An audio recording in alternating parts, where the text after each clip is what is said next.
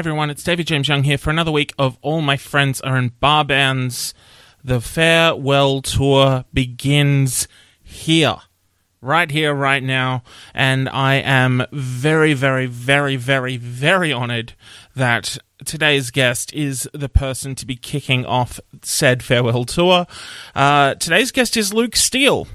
You will know Luke from his ooh, 20 years now of being part of the public eye through a bunch of different bands. Uh, so Sleepy Jackson, course, Empire of the Sun, most famously, was also part of Nations by the River, uh, was also part of Dreams, was also part of H3000 uh, which was the album that Luke was promoting at the time of this chat. And now, by the time that it's come out, he's already on to the next thing. His debut solo album comes out in May. It's called Listen to the Water.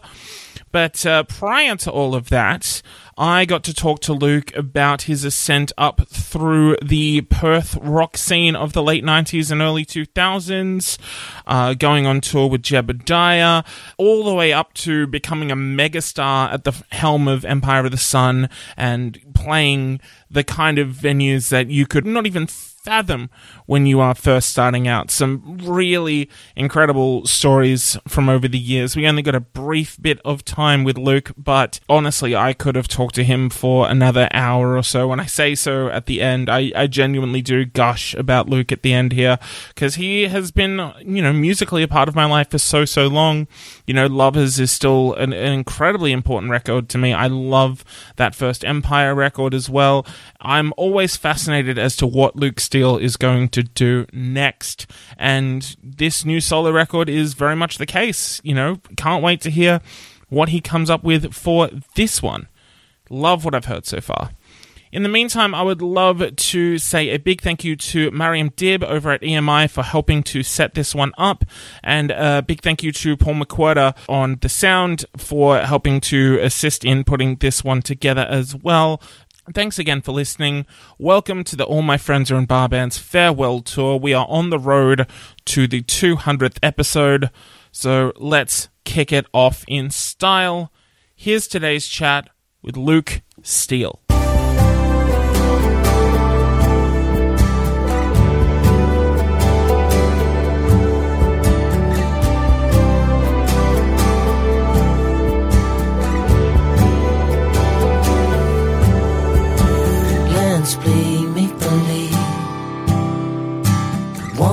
Make a mark on my history. Hi everyone, I'm David James Young, and all my friends are in bar bands. Today, I would like to introduce you to my friend, Luke Steele. Hello, hello. I used to be in a bar band. Way back. Yeah. and what kind of uh, band would you describe the, the current one as? If not a bar band, where, Uh. where what kind of places would they be playing? Oh, H3000. Yeah, Oh, God. something interplanetary, maybe. Yeah, maybe some weird AR, VR kind of theatre. Oh, and, and, and in the new world, there'd be no one in there. Every Yeah, naturally. it is Thursday morning here in Australia, but it is Wednesday night uh, where Luke is over in the States. Uh, we were just uh, talking off mic about. Uh, yeah, kind of moving to this new wild surrounds with your family. How long have you been US based? Has that been pretty much since Empire of the Sun kicked off? About 10, over 10 years I've been here. Yeah. But um, I still got my Australian accent, right? Yeah, surprisingly, yeah.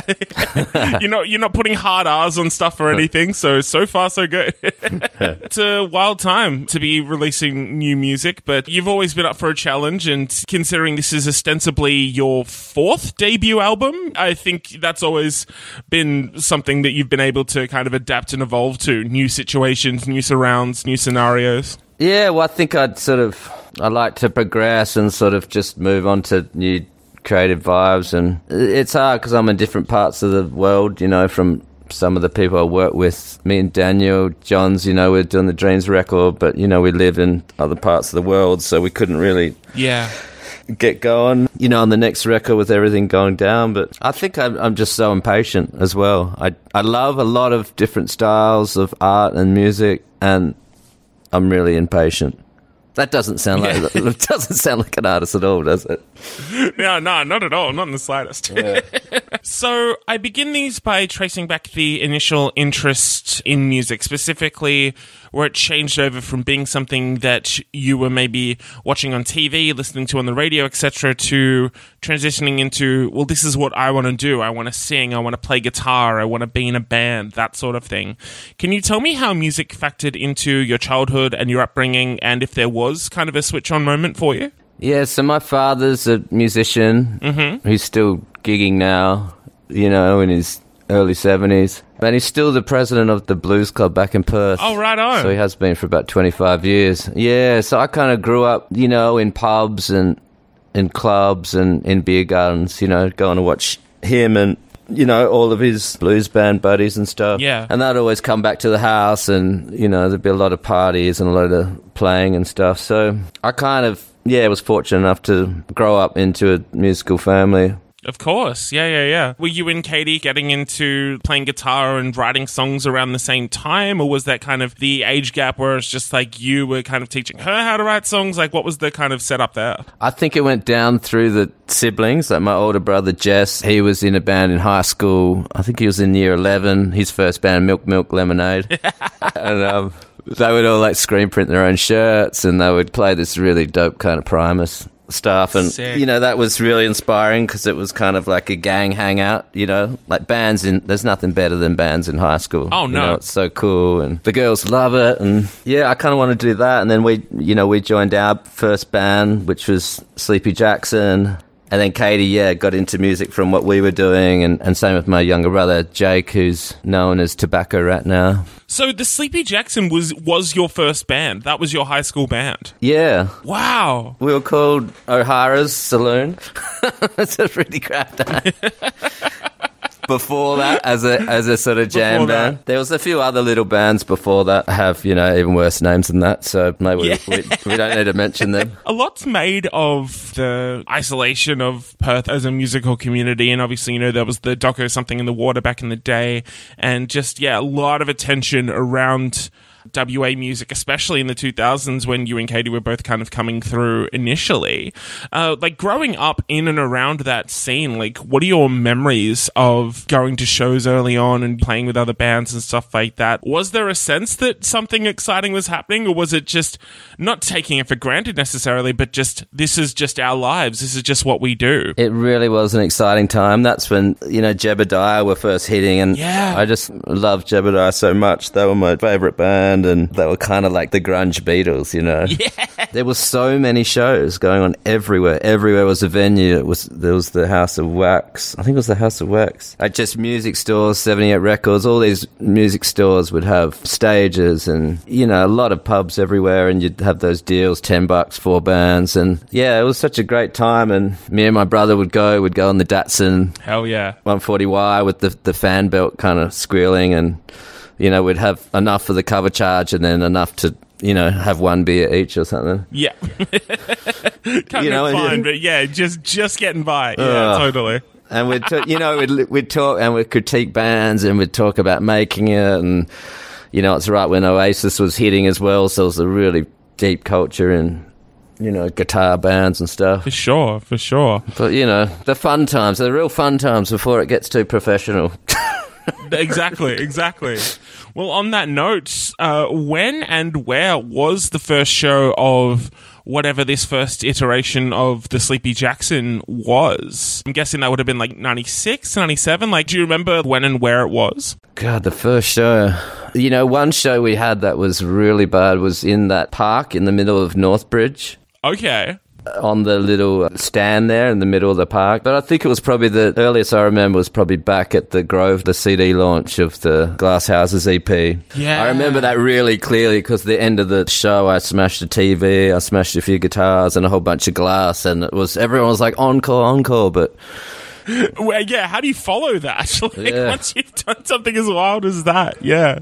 Like those early shows were so great because it was just we knew, you know, obviously the music industry was a lot simpler, and we knew that you know, writers and photographers and people on the East Coast would hear about shows and Yeah.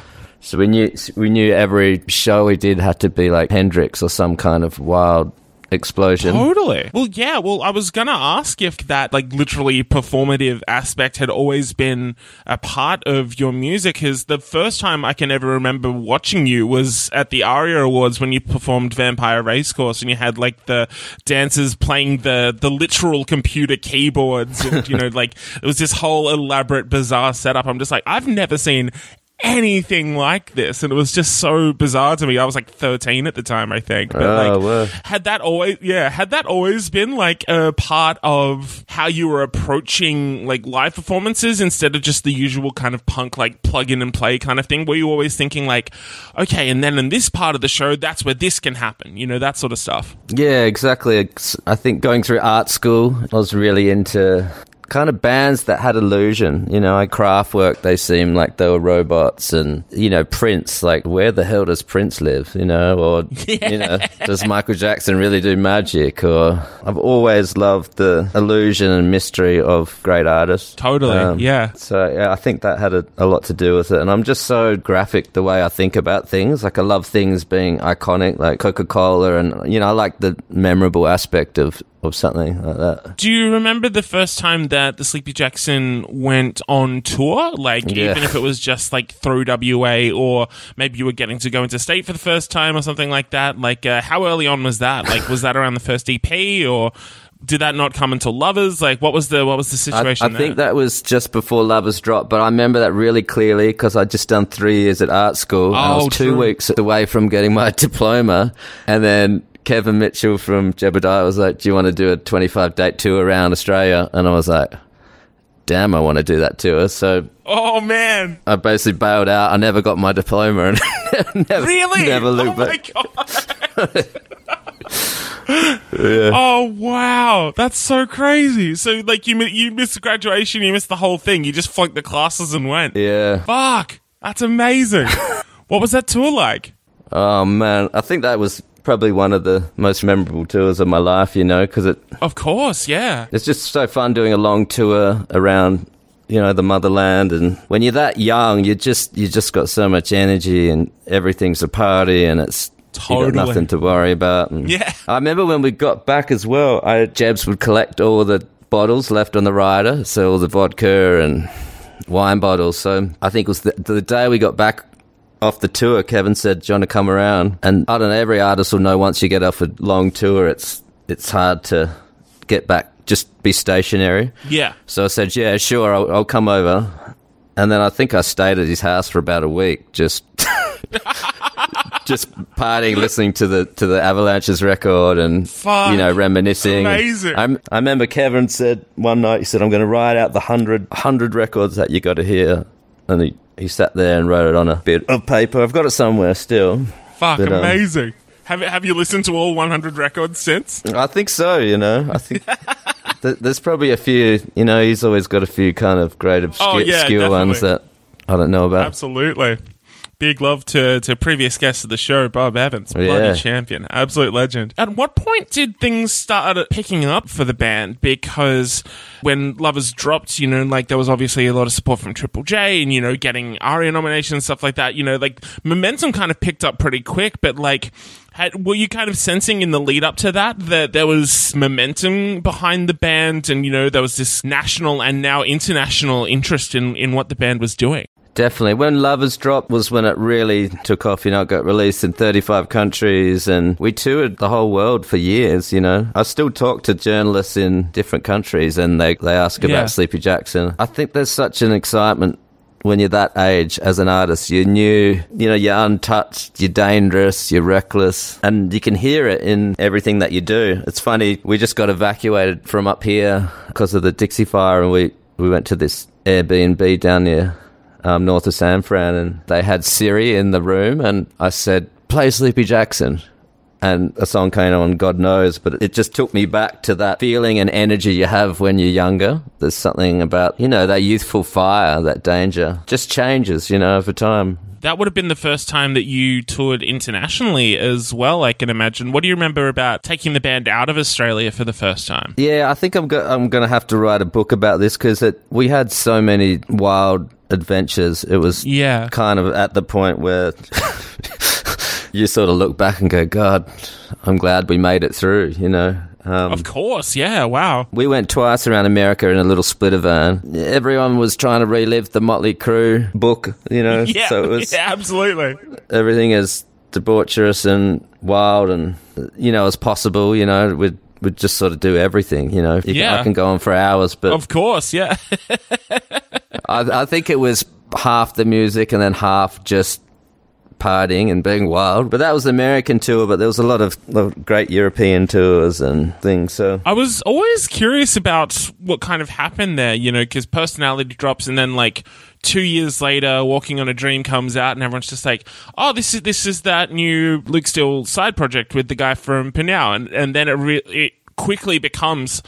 Oh no, this isn't a side project. This is like a completely new thing, and that goes on to more or less, you know, commercially at the very least, like c- eclipse everything that Sleepy Jackson did. When all of that was that transitional period was happening, were you kind of thinking, oh, you know, I'll come back to Sleepy Jackson eventually? Or was it just one of those things where just like the past is the past? And, you know, like you were saying before, like that chameleonic thing of just like, okay, that phase of my life is done. Now this is a phase of my life and I'm moving on to this. yeah, it's funny. I I, I kind of like to leave the door open because Yeah. as you grow older, like you'd know you your mindset changes and then you know sometimes years go by and then you look back and you realize what you loved about something so much like you hear it and you go oh that's why I loved that so much in the first place. And you notice the charm once you've had distance from it. Yeah I kind of just like to leave it open you know like about five years ago, we cut the whole record demos at my place in New Zealand for the Sleepy record, and then we worked with John Hill in LA for a while, but it, it didn't really come off. So we've sort of come back to it a bit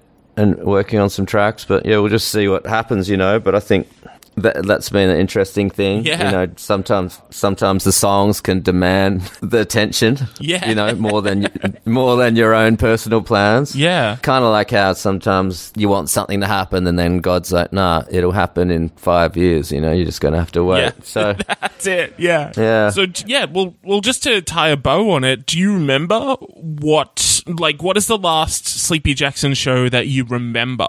Kind of at the end of the cycle of the personality record, were, were you kind of realizing that you know that period, at least for the time being, was was done at that point, or you know, was that not even on your mind when the the end of touring was coming up for that record? yeah, I think I remember it being in, in Sydney at a big kind of town hall. Oh, true. Yeah. And uh, yeah, it, it's funny because I remember playing the MD of the record label, John O'Donnell. I remember playing him Delta Bay and Empire Cut in the bathroom. I remember saying, I've got this new song with this new project. Come and hear it. It's quiet. I'll play you this track. So it was already in the works as that was finishing off. Well, yeah, to transition into that then, what do you remember about the first Empire show or sh- indeed shows? Like was that was that Parklife? I think was the first Empire of the Sun shows. Yeah, that was Park, Parklife, and that was that was pretty terrifying. I must admit, because we'd we'd done Yeah. once the record was handed in and it kind of took off around the world, we did, you know, months of press and we kind of built this show so big it was like, you know, bigger than Vegas or something. Yeah, yeah, it came yeah. to actually putting the show on, it was like, it's just this tiny bit of expectation here. It has to be good. And Of course, yeah. there was so many different things, you know, because it was dance music. It was, you know, there's a lot of track. It's like it's sort of like doing a house show, you know, house music or something. It was a lot, you know, more syncopated to what I'd done in Sleepies, and but yeah, it went down really well, you know, after months of rehearsals and all of that. Yeah, I was gonna say like you would have had that kind of planned out pretty early on. Like, were you like in simultaneously with creating the record? Were you already kind of visualizing it of in terms of just like so we're gonna be dressed like this, and the video will look like this, and then in the live show it's gonna go down like this. Like, were you planning the whole thing as it was happening? Yeah, quite a quite a bit, you know. Like I think it was just after we did Walking on a Dream at my studio in Perth. We went down to the beach and we started writing a script about what's going to happen in the empire and what it's about, and that sort of dictated this sort of visual narrative. The whole thing just kind of goes wild from there. Like I can remember just the incredulity around like a lot of my friends. It's like the guy from the Sleepy Jackson is like the biggest pop star in the world right now, and like none of us had any idea what to make of it. You know, like you're hanging out with Jay Z, and you know you're like uh, appearing in all these TV shows and all these movies and stuff like that, and just like these songs and this music is like it's, it's subjective as to whether it's your best stuff, but like it's definitely the biggest music and the most successful music that you've made. Like reflecting back on that era in your life in terms of touring and performing those songs, and I guess creating a worldwide connection, being seen as this overnight success when both you and Nick had been making music since like the mid to late nineties. like, it, like I can imagine there's a lot of conflicting feelings and emotions and kind of overall thoughts that would come to your mind as all of this is happening. But, you know, you don't fully get to process that until years after the fact. So I guess with that in mind, like, how do you reflect on that very early era of Empire of the Sun now that the dust has settled? Oh god, yeah, it's it really is like a dream. The week that the record was coming out, my daughter was born. So I was. Oh, wow. Yeah, it was just. You know, so I was in this whole other world of like how to be a dad and like this, you know, it was so amazing. And then that taking off and then touring. And I, I always said, you know, that the family is coming on the road, you know, so. Yeah. That whole, you know, 10 years of touring, we basically t- traveled the world as a family so it you know it's, it's kind of great when you look back at the photo books and that because it's you sort of live that you know vacation around the world kind of thing you just want to bottle those memories right i guess that's why you have cameras and stuff but it's, Yeah. yeah it was such a wild time you know to to have that take off you know i guess i from being young i never had a doubt that something would take off but it's it, it's funny how it's always the project that you do for nothing as a as a side thing and Yeah, totally, right? yeah, yeah, of course, of course. It's never the thing that you think, you know. It's like Yeah, uh, like yeah, exactly. Because you know we're all thinking just like, oh yeah, you know, Sleepy Sleepy's doing pretty well, you know, and and then th- something like this just comes and completely blows it out of the water, and you know that momentum continues like commercially for a while and you know you guys were you know very in demand festival act and stuff like that I'm, I'm actually curious as to whether your approach to performance changed from context to context. So, going from a festival like this massive thing where statistically some people might be coming to see you that have no idea about the band or anything like that, maybe know like one song or something like that, someone very casual, as opposed to playing, you know, these headlining shows where people know exactly what they're getting in for, are coming specifically to see that and to see you and to hear these songs and stuff like that. Does your approach to the performance change, I guess, with that environment and that context in mind? Does it shift somewhat, or are you have you always been the kind of person of just like this is what we're doing, no compromise, doesn't matter what the scenario, like this is who we are, and this is what we do. Yeah, well, it's we've always built it, built the show like a movie, like a movie in real time. So Yeah. it's quite locked. You know, I've always done that. We spend you know three to five months building a show, and then we tour that. But the difference is in festivals, it has to be big, bigger brushstrokes. You know, when you talk to the crowd, and the the nuances are. Are so different when you see artists and they're like, "How you doing?"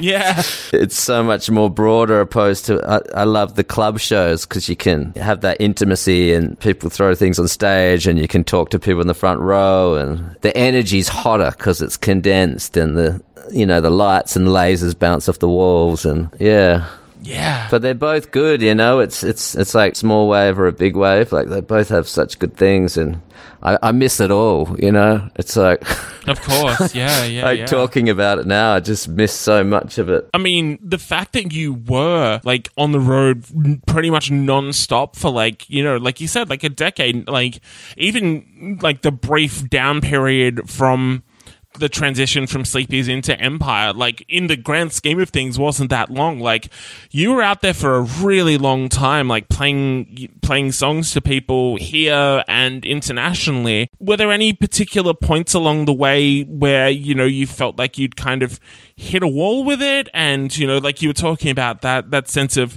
performing it like a movie, and like the sense that I guess it was literally the same thing every night because it had to be and stuff like that. Were there any kind of points of frustration? along the way in terms of your own performance and like what you wanted to get out of it initially not being there or was it more a sense of getting that revitalized every night when a new audience would come and see it for the first time Oh well, yeah. I think I'm just always putting myself in the position of a young kid yeah who goes to see an act and it's their one time that they're there and everyone's there for a reason. So I treat it so seriously. And I think, yeah you know, that's why I get so exhausted. And, and even though we toured a lot, we didn't tour, you know, a ton like some bands. And I think because it was such a hmm. big blueprint, the stage show and things. But I think after this last tour we just did right before the pandemic hit, it was a reimagined tour and it was basically looking back at the first record and then with the last couple of records combined in this big show. I think once that tour had finished, it seemed, you know, we have to put the crown in for some polishing and there has to be a little bit of a software download and, you know, restart kind of thing. The last time I actually got to see you play was at the Opera House uh, for Vivid, which was the first time that Dreams had ever performed. And I think to date, um, possibly the only time that Dreams had performed, knowing that both you and Daniel were, you know, these very eccentric and very outlandish kind of performance. Everyone was expecting something, you know, a bit wild creatively, but I don't think anyone really fully anticipated exactly what we got across those couple of nights, which was just such a surreal experience. Like, what do you remember about putting those shows together and, you know, getting someone out on stage for the first time in, in years? That, that was such an interesting contrast of you who'd been out in front of thousands and thousands of people for years and years and years, whereas Daniel had been very, very selective in terms of his live performances. And I think literally the last time that he'd performed prior to this was his own show for Vivid at the Opera House. So, you know, it was like very few and far between. Can you tell me a little bit about, I guess, those contrasts and what you remember about putting that show together and executing the show itself? Yeah, well, that was a it was a bit of work putting the dream show because the record was so intricate and detailed, and it had you know all these halftime vocals and then guitar sounds, and you know it was quite elaborate. Even though the songs are quite simple, it's quite Yeah.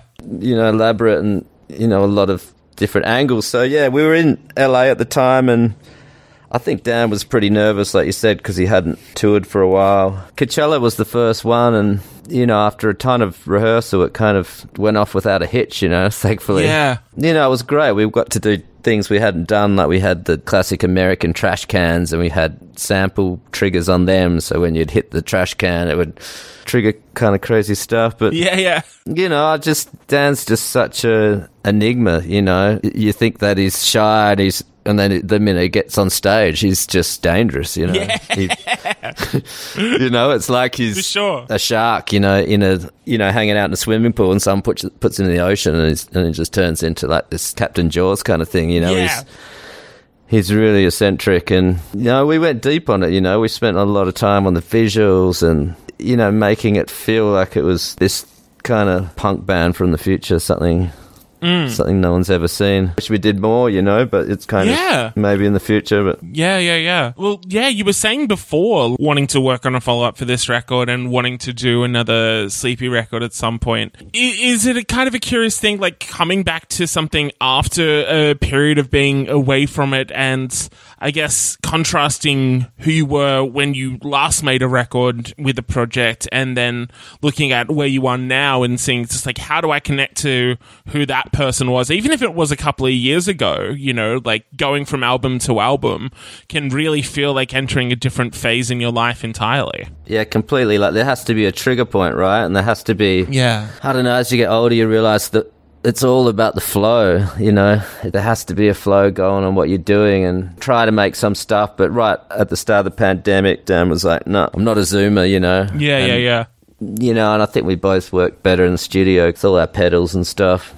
But yeah, Yeah. that's an interesting question because we've had hundreds of conversations about the next process. You know, Yeah, I, I always course. had this vision of getting a big house on the beach in Hawaii and having three or four different producers, and Yeah. we kind of like that angle that Kanye does. How he sort of he'd hire out a whole level at the Mercer Hotel in New York. Oh, yeah. and, you know, Yeah, yeah, yeah. Yeah, after the Donda thing, we can get Empire of the Sun in the nearest football stadium and uh, see how that goes.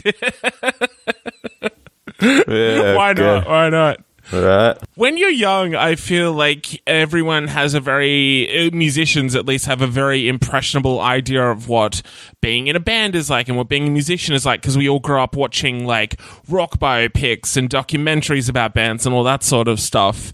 And there's always moments within those kind of stories that we watch where the band had or the artist or whoever had quote unquote made it. You know, something happens, as a click over moment and you know they've quote unquote made it. They've finally achieved what they set out to do at the start or whatever.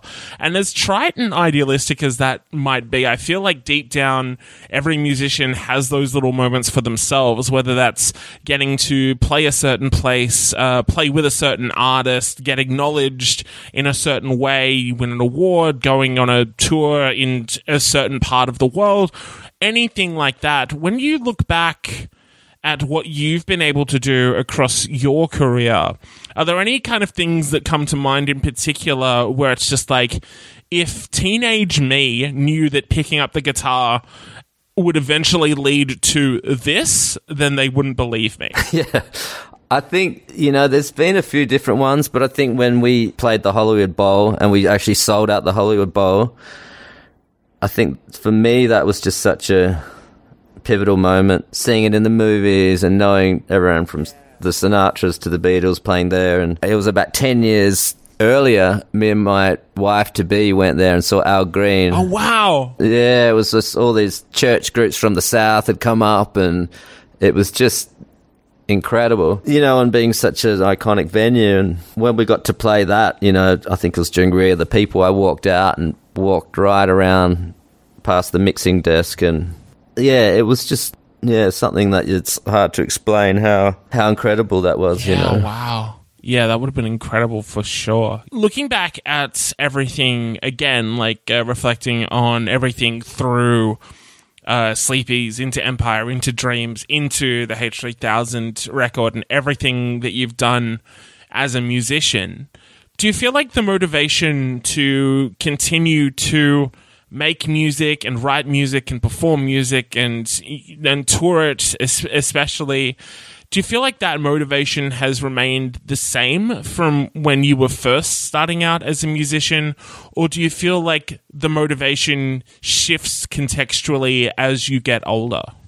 Yeah, it definitely does shift, and I think I'm to be dead honest. I think I'm struggling a little bit now about what's actually happening. And I've spoke to, you know, I've, I work with a lot of different producers and and talking to them, and also different artists. Everyone's sort of feeling the same way. It's like you're kind of trapped in this weird crypto, yeah you know, social media, psychology, brain wave music revolution thing. It's just so strange. I, I, I kind of, I'm really struggling to get my head around what's actually happening because you send some songs to people now and they're just too busy to even listen to it, let alone, you know, comment on it or, yeah. you know, but you send a picture of your dog, you know, doing a handstand and, you know, 40, I mean, to 40 be fair, that's call very it. impressive. Yeah, got to work on your hand sounds, like.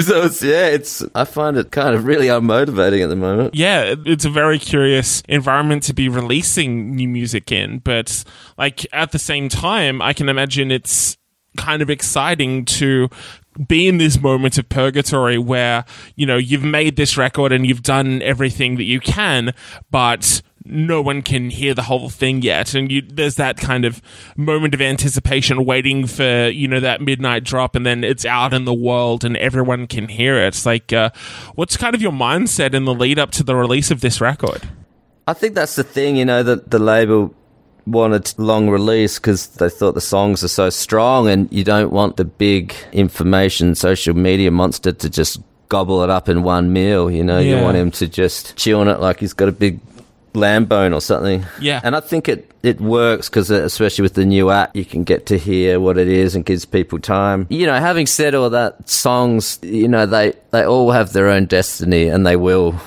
find who needs to hear them. You know, Yeah. like the other day, some guy said to me, "I loved Personality, of the second Sleepy Jackson record. It changed my life." You know, and, Yeah, wow. And you can't, you kind of feel like saying, "Well, it would have been great if you told me that ten Yeah, years yeah. ago when it, when it came out." yeah right But I think that's the cross you have to bear as an artist that you got to just put your whole heart into it absolutely and not expect too much. You know.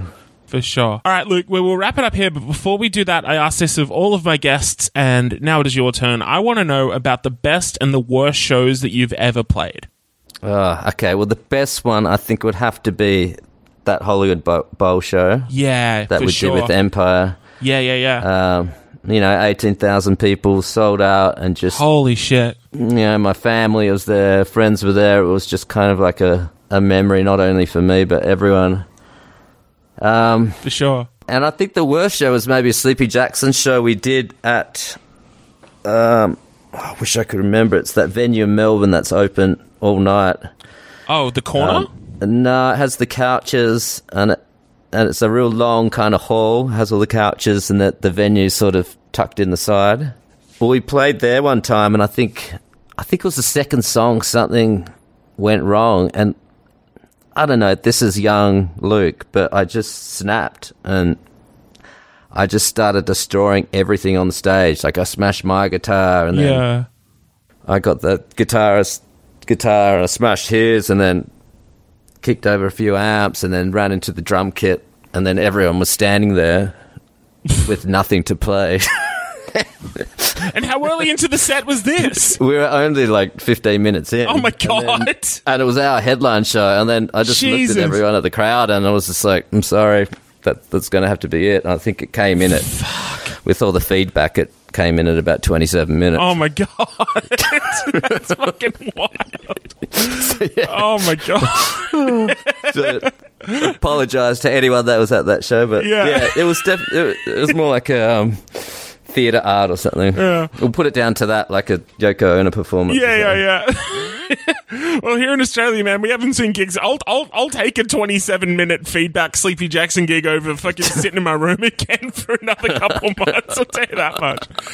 Oh, dude. Yeah, yeah, yeah. Uh, so, please, uh, pedal your wares. Please plug the album. Tell us a bit about it. Yeah, well, I guess we'd been in Japan and I'd been experimenting with all these vocal gender bending kind of techniques. And I met Jarrad at the end of the Dreams record and we, you know, just started pumping these songs. And we both love kind of real high fi kind of hip hop records and stuff like that. And yeah, it just sort of ended up being this, I don't know, pop in the future, I guess, like supernatural blue, sometimes I call it, or kind of, you know, looking at a place in, you know, maybe year 3000 and that was a bit like the acronym, like Heart 3000 or Heavens 3000. What are going to be the issues, like Yeah, yeah. of the heart? And yeah, a lot of the songs are about that, all those issues that live in the catacombs of the heart.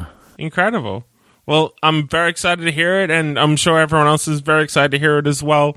Luke, genuinely, like, as someone who's been listening to you for 18 odd years now, like, this has genuinely been such an honor to get to talk to you about all of this. I could have you on for another couple of hours just telling sleepy stories, but it's like, I really, really appreciate you taking the time to speak to me today, and uh, yeah, thank you so, so much. Oh man, respect. Thanks for thanks for the chat. Exciting. You got my motivation back now.